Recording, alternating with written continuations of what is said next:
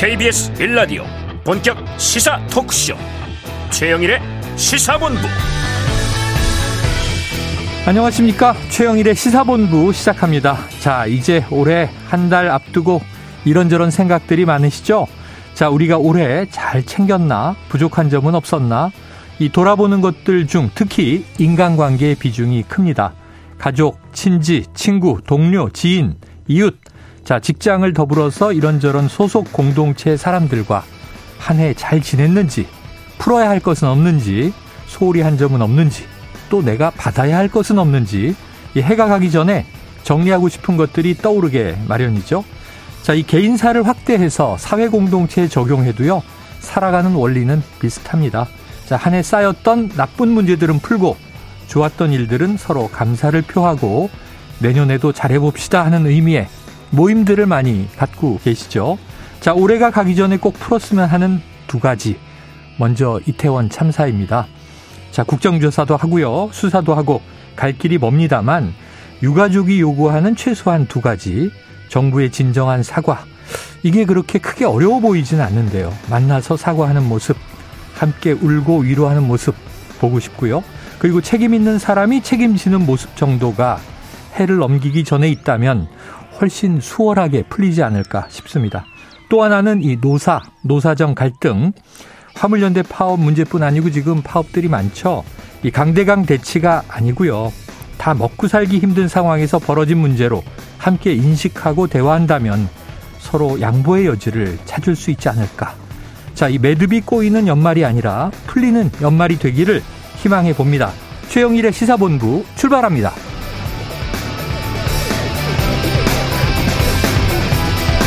네, 1부에는요, 오늘의 핵심 뉴스를 한입에 정리해드리는 한입뉴스 기다리고 있고요.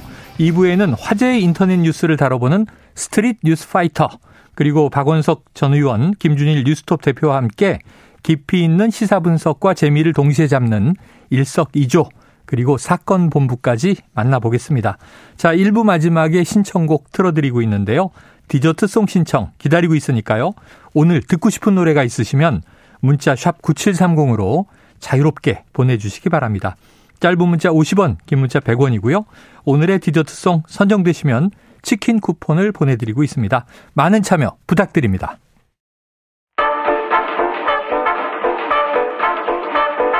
최영일의 시사본부 한입뉴스 네, 오늘의 핵심 뉴스를 한입에 정리해 보겠습니다. 한입뉴스 박정호 오마이뉴스 기자 그리고 오늘은 이봉우 미디어 인권연구소 뭉클 연구원과 시작해 보겠습니다. 두 분 어서 오세요. 네, 안녕하십니까.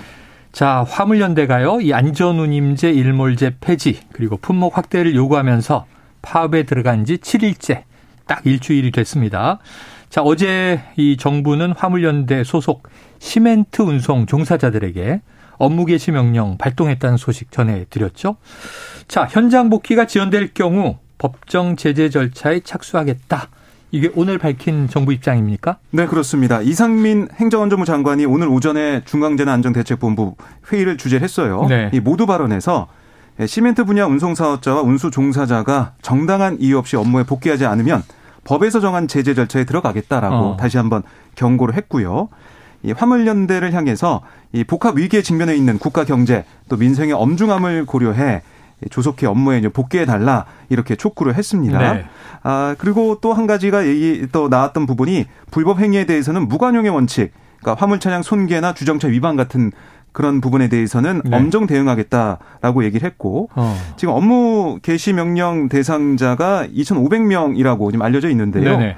어, 이게 업무 개시 명령 받고도 복귀하지 않으면 음. 자격정지부터 뭐 상면 이하의 징역 또 3천만 원 이하 벌금형을 네네. 받을 수가 있어요. 네. 이런 얘기를 하고 있고 또 시멘트 업계에서도 오늘 내놓은 입장이 하루 매출 손실이 지금 180억에 달한다. 음. 이런 또 얘기를 하고 있습니다. 네. 어, 결국에는 이 정부 입장은 지금 계속해서 경제가 좀 어려워지고 있는 상황, 이게 민생 경제 또 국민들의 여러 가지 어려움을 가중시킬 거다라고 얘기하면서 복귀를 촉구하고 있는 모습을 보이고 있습니다. 그래요. 어제 임경빈 작가가 잠깐 짓기도 했는데 조금 특이해 보이는 게 보통 이게 노사 문제 그럼 고용노동부가 나서거나 아니면 산업 관련 부처가 나서는데 행안부에서 이게 일종의 그 중앙 재난안전대책본부가 주관을 하고 있군요.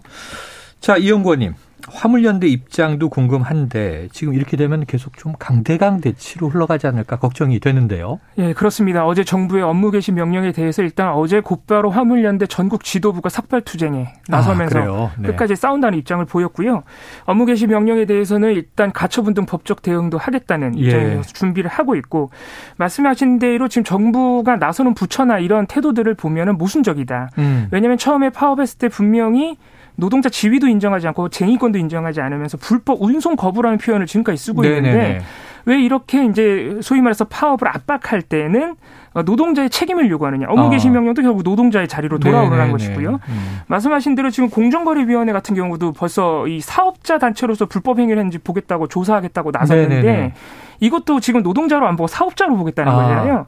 그런데 왜 업무 개시 명령 같은 이런 압박 차원에서는 자꾸 노동자의 책임을 요구하느냐? 네네. 부당하다. 지금 업무 개시 명령 자체가 이렇게 반발하고 있는 상황입니다. 음, 그래요. 지금 이제 이 특수고용 노동자들이 이중적 지위를 가지고 있죠. 네. 하나는 이제 노동자의 또 입장에서 일을 하는 부분이 분명히 있고 그런데 또 자영업자나 개인 사업자로 분류되는 부분들도 있고 이런 정체성도 이번 기회에 좀 정리를 했으면 좋겠다 이런 생각이 듭니다. 그런데 네. 지금 이 동투 겨울투쟁이다 이렇게 부른 게 화물연대만이 아니에요. 일전에 여의도에서 이 학교 비정규직 노조 대대적인 이제 집회도 있었는데 오늘 보니까 갑자기 서울 지하철을 운영하는 서울교통공사 노조가 파업에 들어갔습니다. 그럼 요구 사항은 뭡니까? 네, 노사가 어제 오후 10시까지 최종 교섭을 진행했는데 네. 결렬이 된 거예요. 어. 그러니까 쟁점을 보면 인력 구조 조정안 이걸 좀 볼 수가 있는데요. 아, 사측에서는 2026년까지 1,539명을 감축하는 이 조정안 시행을 유보하겠다. 음. 내년 상반기 안에 기존 합의 사항인 이 장기 결혼 인력 충원과 승무 인력 증원을 시행하는 방안을 제시했습니다. 네. 하지만 노조는 아, 이게 지금 상황과 맞지 않다라는 얘기를 하고 있는데 인력 감축 자체가 시민의 안전을 담보하지 못하게 하는 요인 아니냐. 음. 특히 이번에 아, 신당역 참사도 있었고 네네. 또 12구 참사 이후 사회적으로 비등해진 이 안전 강화 요구와 취지에 역행하는 거 아니냐. 음. 안전을 위해서 인력 감축 이렇게 뭐 진행되는 것은 문제가 있다라는 목소리를 내고 있어요. 이 인력 감축에 대해서 이렇게 첨예하게 맞서면서 오늘 오전 6시 30분부터 노조가 파업에 돌입했는데 2016년 9월 이후 6년 만에 총파업이 됐거든요. 이 오늘 출근 시간에 좀 많이 불편하신 분도 계셨을 것 같아요. 네네네. 아, 지금 서울교통공사의 얘기를 들어보면 우선은 이 출근 시간대에는 큰 불편은 없었다라는 예. 얘기를 하고 있지만 출근 시간대 그러니까 오전 7시부터 9시 이때는 집중적으로 대체 인력이 투입이 됐지만 음. 그 이후에 또 퇴근 시간도 마찬가지입니다. 그때는 좀 인력 투입이 좀 부족해가지고 아, 이 낮 시간대 운영률이 평상시에 72.7%까지밖에 안 네, 올라가고 네. 퇴근 시간대도 평상시에 85.7% 수준으로 낮아질 거다 이렇게 얘기를 하면서 아, 시내버스 그러니까 다른 교통수단 좀 이용해 달라 이런 얘기를 하고 있습니다. 네, 날씨는 추워졌고 대중교통도 지금 녹록치가 않은 상황이고요. 요구 조건을 보면 조금 주목되는 부분들이 안전, 네. 안전을 담보하기 위해서 인력을 감축하지 말고 늘려달라. 근데 최근에 보면 이제 이 철도 노동자 작업 중에 사망하는 사건이 올해 여러 차례 있었고 네. 탈선도 있었고 또 철도 운행 지연도 있었단 말이죠. 노조의 이 요구가 좀 이제 합리적인 것인가 노사가 좀 머리를 맞대고 안전을 위한 해법을 찾으셨으면 좋겠습니다. 자, 이봉우 연구원님. 네. 지금 여러 가지 노동 이슈들이 연말에 네. 터져 나오고 있어요. 그럼 이런 파업 관련 언론 보도들이 전반적으로 어떻게 분석되고 있습니까? 네, 방금 박정우 기자님께서 말씀해 주신 파업의 배경, 네. 그러니까 노동자들이 파업에 나선 이유를 좀 보도를 많이 해주면 좋은데 아. 균형을 좀 맞춰주면 좋을 텐데 네. 그런 쪽보다는 이 파업으로 인한 피해, 경제 위기, 네. 우려, 차질 뭐, 뭐 이런 쪽으로만 네. 그렇습니다. 이런 키워드로만 보도가 되고 있어서요. 음. 방금 말씀하신 뭐 교통공사나 철도 노조의 파업 같은 경우에도 물론 철도 노조, 코레일 노조 같은 경우에는 아직 준법 투쟁을 하고 있습니다만 네네. 그 11월 초에서도 오봉역 사망 사건 같은 경우에도 그 사망 사건이 왜 벌어졌는지 네네. 거기가 엄청 깜깜하고 사실 대 필요도 없었다는 거예요. 예, 예, 예. 이제 그런 점보다는 자꾸 보도가 어떻게 나오냐면 어. 오봉역 사망 사건에 그 탈선 사고까지 겹친 데다 이번에 파업까지 하면서 네네. 물류 차질이 심해질 우려가 있다. 아. 이런 식으로 주로 보도가 되는 네네. 거죠. 화물연대 파업도 시멘트 공급 차질로 어, 공사가 곳곳에서 중단될 우려가 있다. 네. 예상이 된다. 이런 식으로 네. 보도가 음. 되니까 자꾸 이게 피해 중계 보도예요. 그러니까 예상되는 피해를 중심으로 자꾸 음. 보도를 하고 물론 실제로 피해가 있습니다. 예를 네. 들어서 전국 건설 현장의 59%가 레미콘 타설을 중단했다 그러고요. 예. 지금 휘발유가 동나는 사례도 있다고 하니까 분명히 음. 피해는 있는데 또 컨테이너 장치율 같은 경우에 오히려 평시보다 상황이 좋습니다. 네네. 그러니까 적체율이 적체가 발생하지 않는다는 것이죠. 그래서 피해를 보도하더라도 조금 더 객관적인 지표로 보도를 해서 정확하게 좀 전달해 줄 필요가 있고 네. 또 어제 대통령이 이게 사실처럼 전제해서 발언을 했던 그 화물연대 비노조원에 대한 쇠구술 발사 예, 예, 예. 이런 것도 아직 수사 중이고 이게 피해 사실이 나온 게 없는데도 아. 언론 보도와 대통령 발언에서는 이게 사실처럼 되다 보니까 네네. 화물연대 입장에서는 우리가 왜 파업하는지 보도도 안 해주면서 자꾸 음. 이렇게 지역 적인 사건으로 일종의 악마화를 하고 있다 아. 이렇게 불만을 나타내고 있는 상황입니다. 그래요. 균형 보도가 필요하겠죠. 그게 문제를 해결하기 위한 본질을 이제 짚는 것일 텐데 불편함 또 경제적 피해 타격 이런 것도 보도가 정확하게 되고 그리고 또 이제 파업의 이유 요구 조건 이 해법을 위해선 우리가 어떻게 또 중지를 모아야 하는지 좀 여러 가지를 우리가 함께 생각해서 오프닝에 말씀드린 연내로 좀 풀 수 있는 것들은 풀고 우리가 따뜻하게 새해를 함께 맞았으면 좋겠습니다.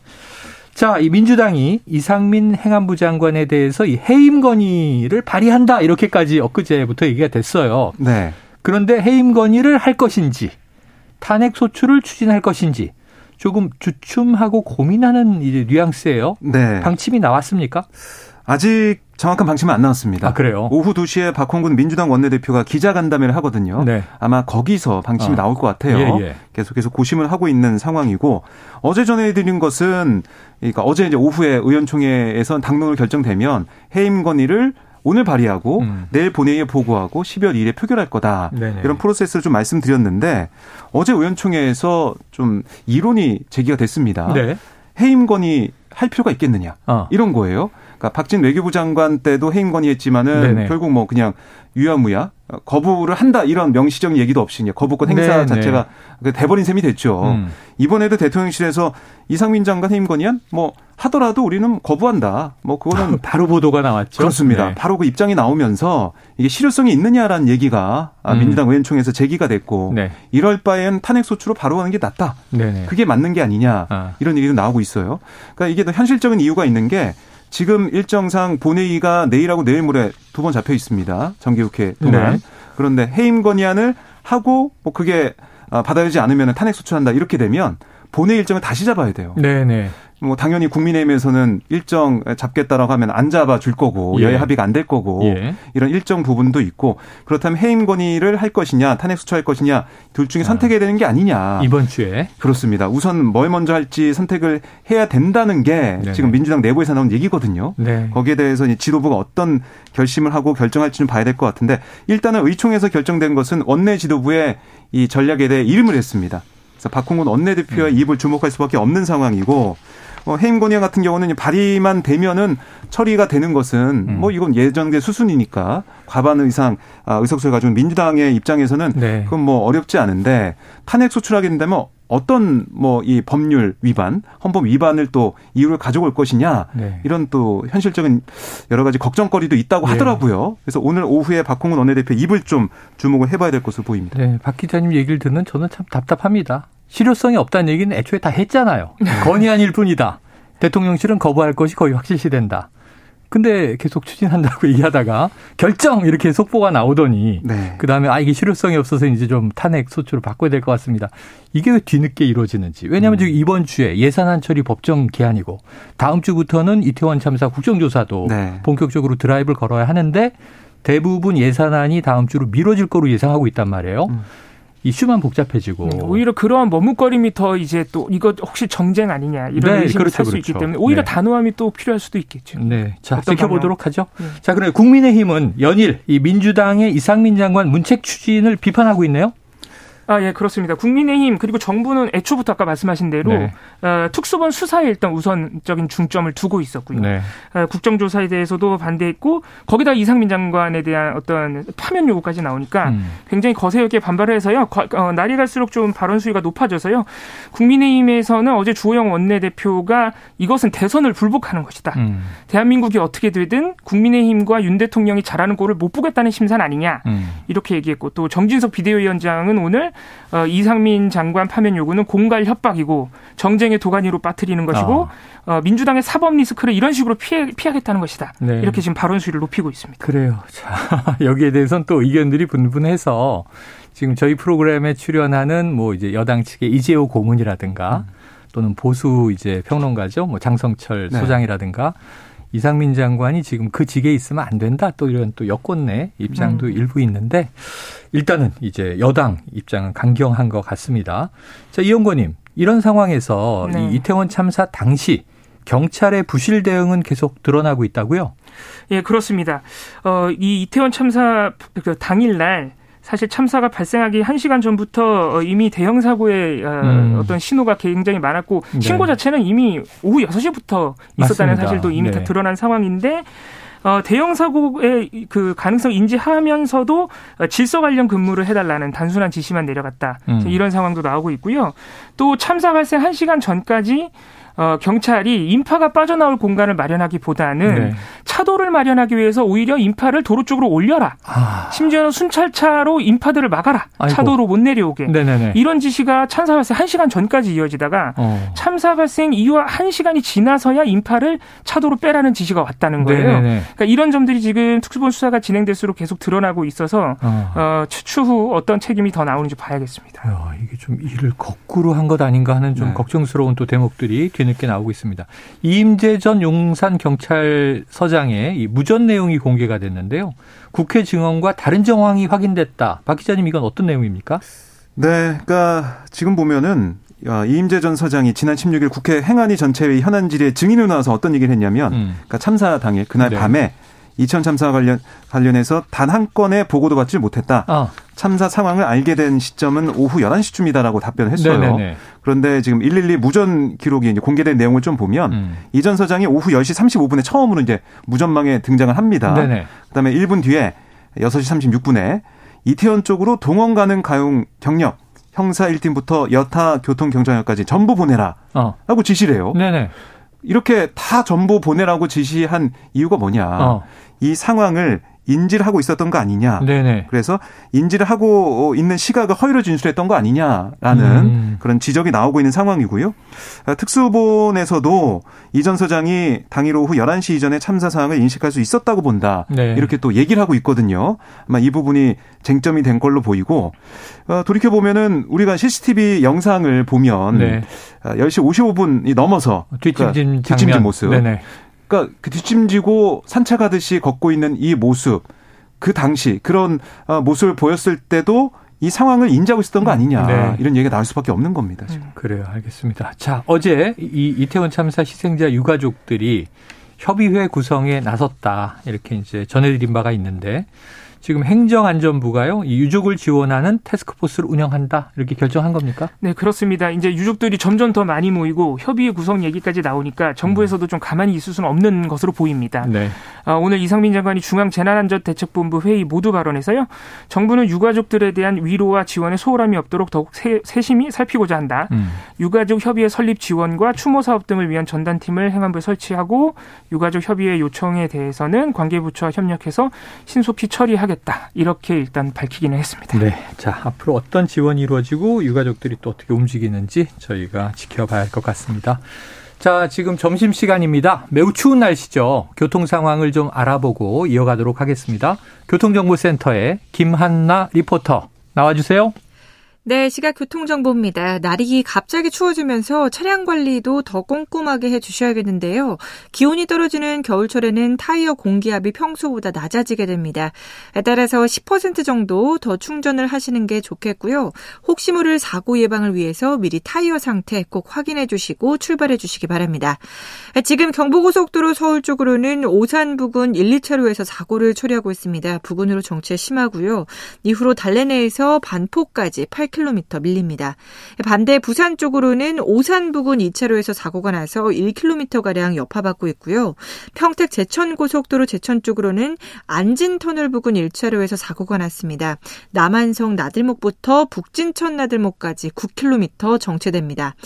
논산 천안 고속도로 논산 쪽으로는 남천안 나들목 1차로에서 사고를 처리하고 있어서 주의 운전하셔야겠습니다. 사고 소식이 많은 만큼 더욱더 주의해서 운행하시기 바랍니다. KBS KBS 교통정보센터에서 김한나였습니다.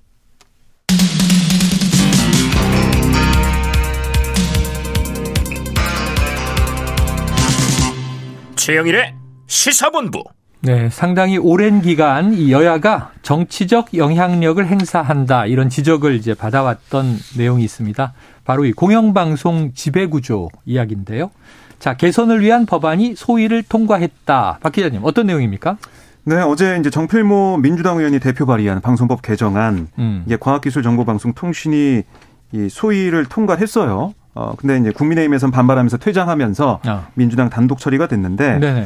아, 결국 뭐 핵심은 공영방송이 그동안 좀 뭐 이사진 구성이나 네네. 아니면 뭐 MBC 같은 경우는 박문진의 구성 이걸 좀 보면 이 여야가 KBS 이사진 같은 경우는 7대 4 그리고 박문진 같은 경우는 6대 3 그러니까 여당 쪽에 이제 많은 인원이 네네네. 이제 배치가 된 거죠. 네. 어, 그렇기 때문에 이게 이 정권이 이 누가 아 정권이 어느 정파로 넘어가냐에 따라서 네네. 공영방송이 영향을 받아왔던 게 아니냐 어. 이런 지적이 이거는 예전부터 있었죠. 늘 있어 왔죠. 늘 있어 왔습니다. 늘. 음. 그래서 민주당 입장에서는 이 고리를 이번에 끊어야 된다라는 얘기를 하면서 아, 이렇게 방송법 개정안을 소위에선 처리를 했는데 네. 아, 문제는 이게 이제 국민의힘의 어떤 지지나 뭐 합의나 이런 게 좀 없이 통과가 되다 보니까 네. 앞으로 이게 제대로 어, 논의가 돼서 통과될 것이냐. 왜냐하면은 이게 전체 회의도 있고 예. 법사위도 있고 본회의까지 그렇죠. 쭉 올라가게 되는데 아, 제일 큰 뭐 난관은 법사위가 아니겠느냐. 어. 왜냐하면 법사위원장이 국민의힘 김도, 김도 위원장이고 네. 그리고 이 법이 통과된다고 해도 윤 대통령이 거부권 행사할 수도 아, 있다. 이런 예, 얘기도 예. 국민의힘에서 나오고 있거든요. 음.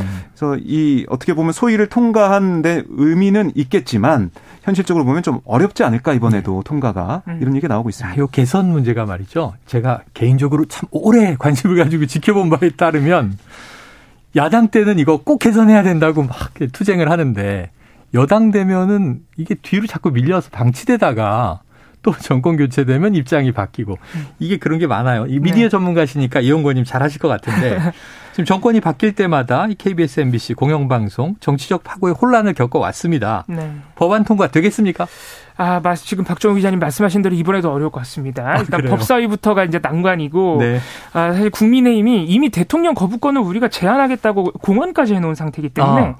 끝까지 어떻게 해서든 막겠다는 논리인데요. 네네. 사실 국민의힘에서 이 법안을 반대하는 이유는 첫 번째는 아까 말씀하신 대로 민주당이 여당일 때 왜 안 했느냐. 네, 요게 하나 있고요. 두 번째는 지금 민주당이 제출한 법안이, 그러니까 소위를 통과한 법안이 그 이사회 구성을 21명으로 대폭 늘려서 음. 어, 방송 관련 기자 PD, 뭐 기술인 이런 직능 당체도 네네. 넣고 네. 시청자 위원회도 넣고 네. 또 미디어 학회도 넣고 이렇게 음. 다양하게 시민 사회 풀로 이 사진을 네네. 채우자 이런 제안인데 음. 국민의힘에서는 지금 뭐 학회뿐만 아니고 직능 당체 시민 시청자 위원회가 지금 다 친민주당이다. 아. 친노조다. 그렇기 때문에 네네네. 그렇게 바꿔도 어차피 친민주당이다. 지금 이런 식으로 아하. 반대를 하고 네네. 있는 것이거든요. 지금 야당 민주당에서는 우리가 여당일 때도 추진했는데 국민의힘이 협조를 안 했다. 이게 똑같은 논리로 반박을 하면서 그렇죠. 예. 예. 또 하나 그 다 친문 친민주당이라는 그 반박에 대해서는 아, 그런 식으로 따지면은 거의 전 국민을 이제 사상 검증이라도 해야 되는 아, 것이냐. 예, 예. 예, 직능 단체나 시청자 위원회까지 그렇게 어, 전파적으로 보는 데에는 무리가 있다. 이렇게 지금 반발을 네. 하고 있습니다. 많이 듣던 이 격돌이 또 재현되고 있는 것 같습니다. 조금 더 대승적 차원에서 여야가 모두 정파적 입장을 좀 내려놓고요. 공영방송의 미래를 위한 논의를 시작해 주셨으면 합니다. 자, 내년도 예산안을 심사하는 국회 예산결산 특별위원회 활동이 오늘 종료되는 것인데요.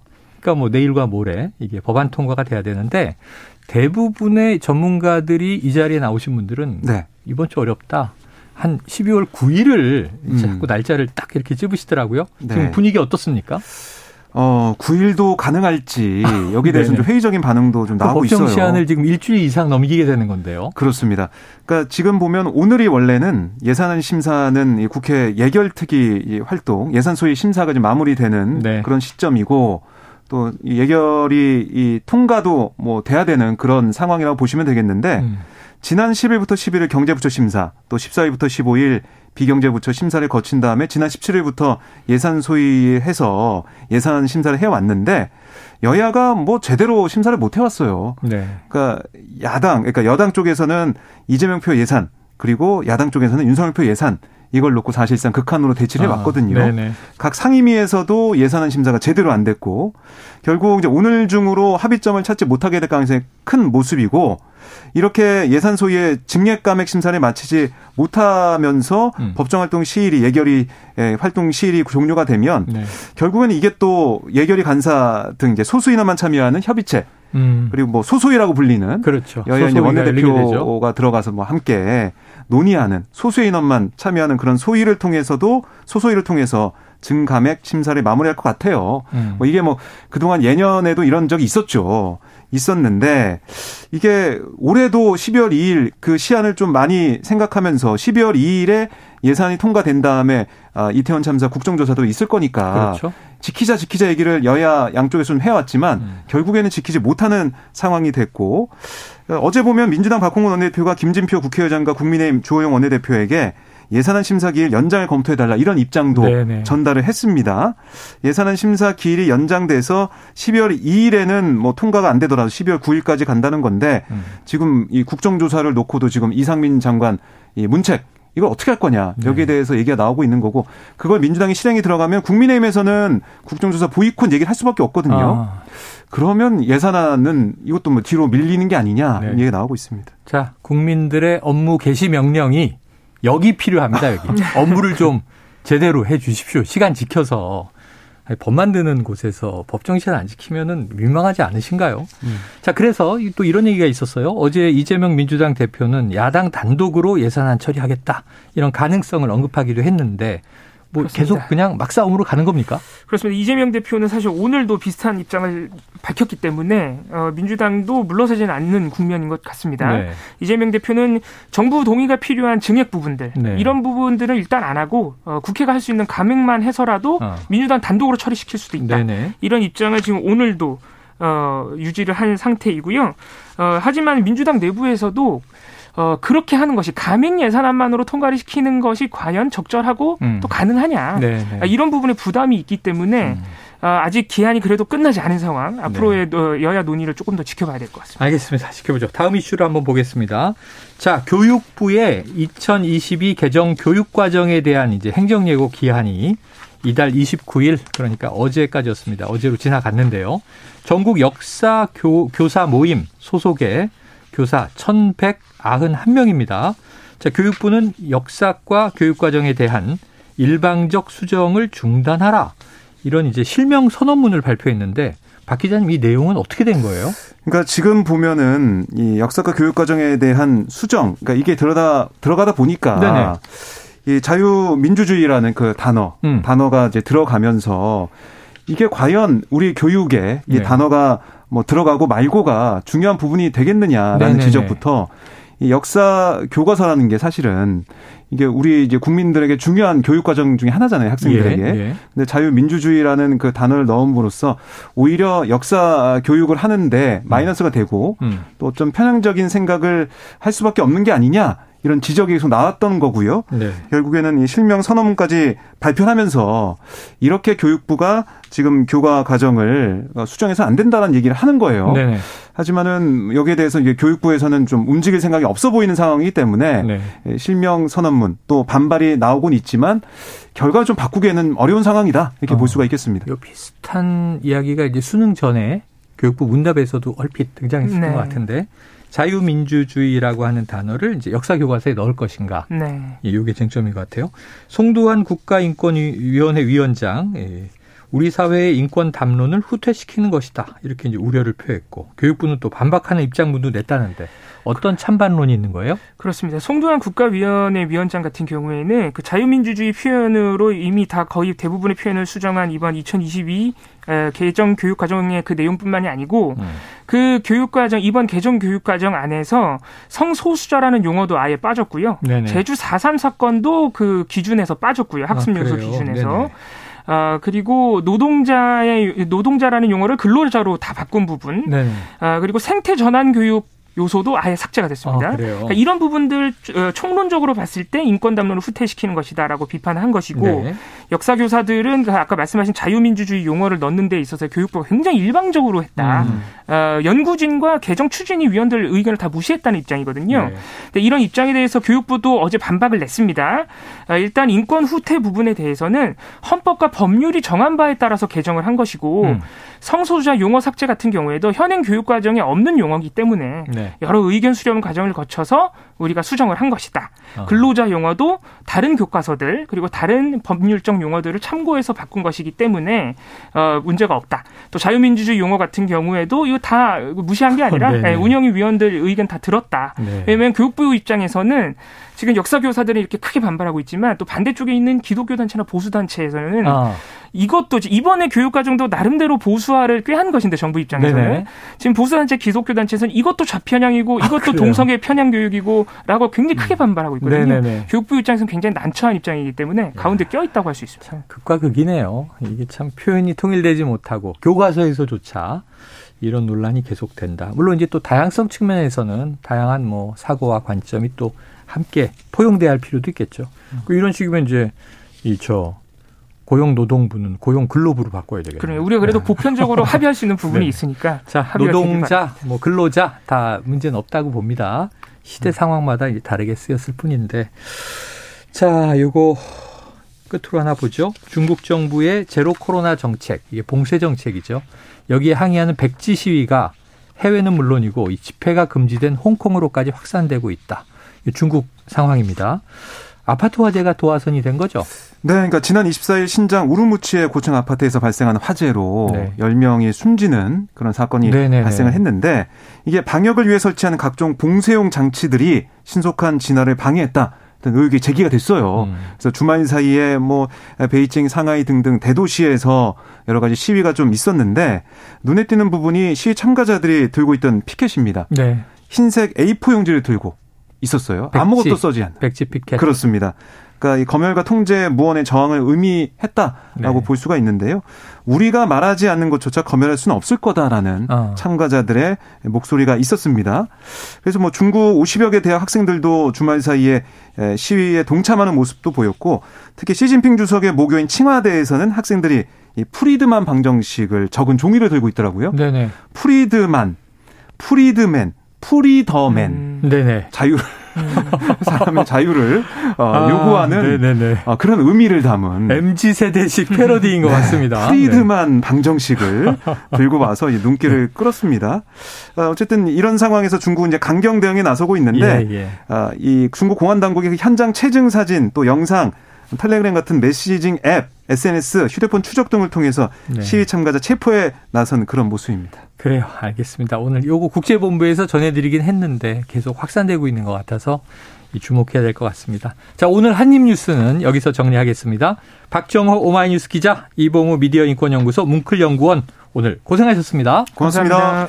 자, 오늘의 디저트송은요. 이 청취자 4665님께서 강추위에 고생하시는 환경미화원 우리 아버지. 너무 걱정이 돼서 마음이 아프네요. 어, 오늘 날 치면 정말 아버님 걱정 되시겠습니다. 일도 좋지만 건강 잘 챙기셨으면 좋겠네요. 아버지 사랑해요. 그리고 이문세의 빨간 내복을 어, 신청해 주셨습니다. 노래 듣고 저는 입으로 돌아오겠습니다. 새빨간 내복